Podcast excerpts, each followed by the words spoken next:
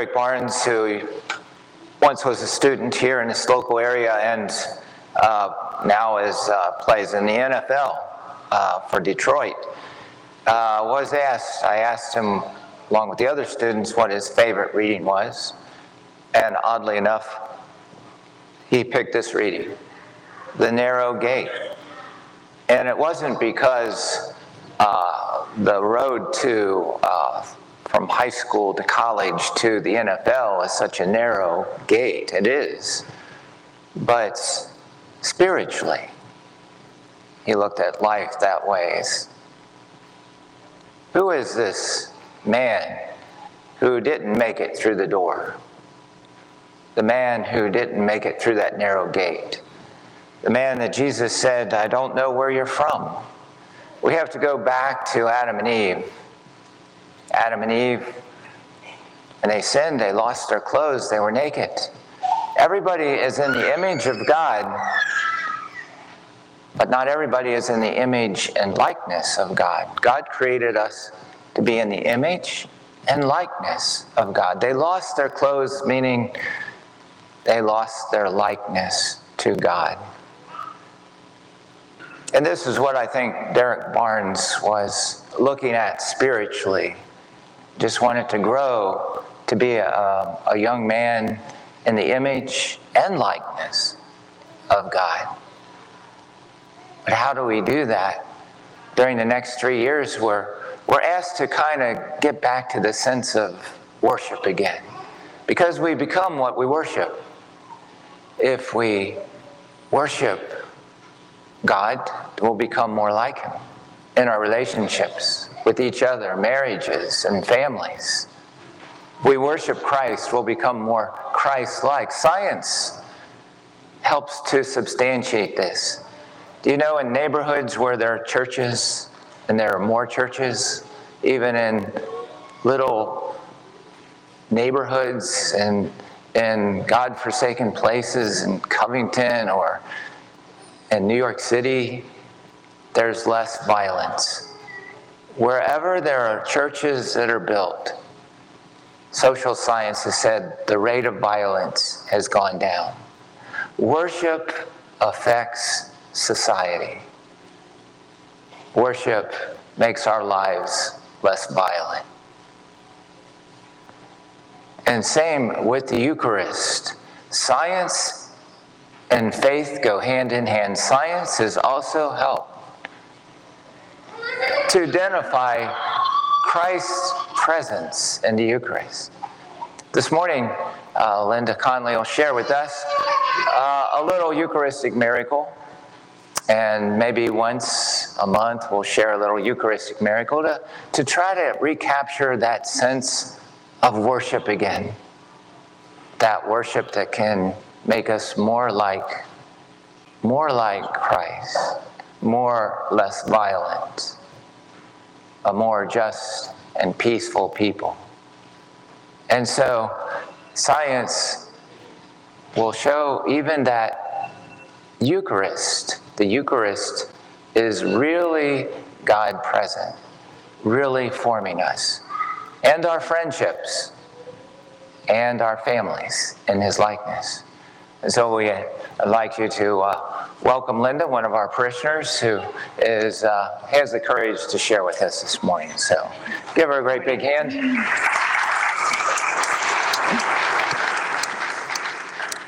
Okay, the Eucharist is the source and summit of the Catholic faith, yet belief in the real presence of Jesus in that Eucharist is one of the most challenging for many Catholics. In fact, in a 2018 Pew research study, it found that only 30% of the Catholics screened believed in the real presence of Jesus in the Eucharist.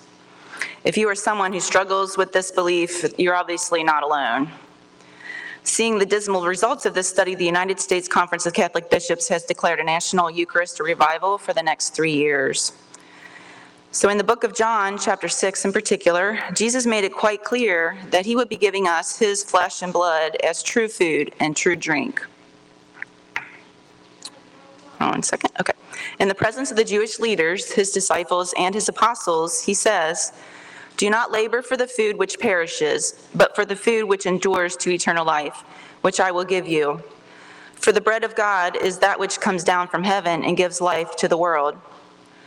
When the people asked, listening asked him, you know, Lord, give us this bread always, he responded, I am the bread of life. Of course, the Jews murmured and complained about this, but Jesus continued, I am the living bread which came down from heaven. If anyone eats of this bread, he will live forever. And the bread which I shall give you for the life of the world is my flesh. The Jews disputed among themselves, wondering how he could give flesh to eat, his flesh to eat. Jesus replied with the words, Truly, truly, which means, I'm serious here, guys. Unless you eat the flesh of the Son of Man and drink his blood, you have no life in you. He who eats my flesh and drinks my blood has eternal life, and I will raise him up on the last day. And he who eats my flesh and drinks my blood abides in me, and I in him. Jesus' disciples also had a hard time believing this, but instead of softening it or changing it, Jesus asked them, Do you take offense of this? In chapter 6, verse 66, if you notice the numbers there, verse chapter 6 verse 66, interestingly enough, we read that many of his disciples drew back and no longer followed him because of this teaching. But Jesus did not try to talk them out of going. He just let them leave. In fact, he turned to his own apostles, the 12 inner circle, and asked them if they wanted to leave over this as well. And I imagine in their hearts they were wondering how on earth was Jesus going to be able to make this possible. But they trusted him enough to stay. And I can't imagine where the church would be today had they chose to leave that day. So at the Last Supper, Jesus showed his apostles just how he wanted to give his church his flesh and blood to eat through the consecration of the Eucharist under the species of bread and wine. Today, at every Mass, through the words and actions of an ordained priest at the consecration of the bread and wine, they still become the body and blood of Jesus. What a gift we've been given in the Catholic Church. Still, many find it difficult to believe that this really happens. God knows our human weaknesses and doubts, and just as Thomas wanted to see the risen Jesus for himself before he would believe, we like to see things for ourselves also. Eucharistic miracles have occurred through the centuries and all around the world. Today, in hopes of helping strengthen our belief in the real presence of Jesus in the Eucharist, we will be beginning monthly presentations on some of these occurrences that the Church has officially approved as authentic miracles.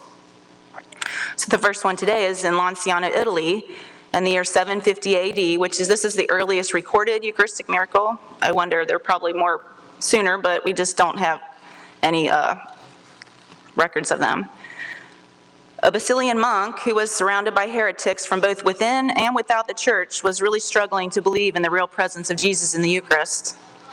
And he prayed continuously that God would help him in his doubt. So one morning, as he celebrated Mass during the consecration, as he elevated the host, it suddenly changed into flesh, and the wine changed into blood. The blood divided into five goblets of varying sizes and shapes. Those at the Mass witnessed this, and they quickly spread the word of it throughout the village and beyond. In the year 1575, the first scientific studies were done on the transformed bread and wine. An interesting phenomenon was discovered. When the goblets of blood were weighed in any combination, whether they weighed all five of them at the same time, one or two or three of them, they all weighed the same. Again, in 1970, Dr. Linoli did a more intensive study on them. He was a professor of anatomy, pathological histology, chemistry, and clinical microscopy. He was given the opportunity to investigate this, fresh, this flesh and blood. Here's what he discovered. There were no traces whatsoever of preservatives in, in these samples. And remember, this is being studied 1,200 years more, more than 1,200 years past this original miracle so there were no preservatives. He discovered that the flesh is real flesh and the blood is real blood, and both of them are human origin. The flesh, he said, is heart muscle tissue. And he stated that it would take an experienced hand in anatomical dissection to obtain such an expert cut of this heart tissue. He discovered that both the blood and the flesh were both type AB blood, which is a rare blood type and mostly commonly found in the Middle East. The blood contained these minerals, chlorides, phosphorus, magnesium, potassium, sodium to a lesser degree, and calcium in a greater degree. The blood proteins were found to be normally fractioned with the same ratio as normal fresh blood. Again, this is over 1,200 years old. Although the flesh and blood were conserved in containers that were not completely sealed over the centuries, they were not damaged.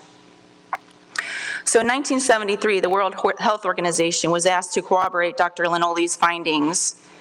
They took 15 months and performed 500 studies, and they confirmed every one of his conclusions, but they also added a few of their own.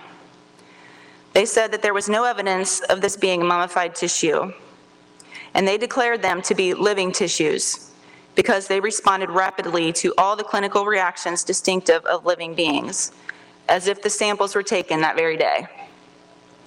The flesh is complete heart, and it's an essential structure. It's a complete heart, that tissue in the um, Eucharist. So today, the body and blood of these miracles can be seen in a beautiful tabernacle in the Church of St. Francis in Lanciano, Italy. And this is just one example of Jesus giving a- us a glimpse of his true presence, body, blood, soul, and divinity in the Eucharist in every tabernacle, in every Catholic church around the globe, and throughout the ages.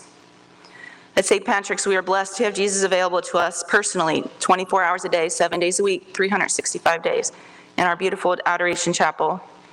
If you struggle with belief in his real presence in the Eucharist, I encourage you to visit him there and ask him to help your unbelief.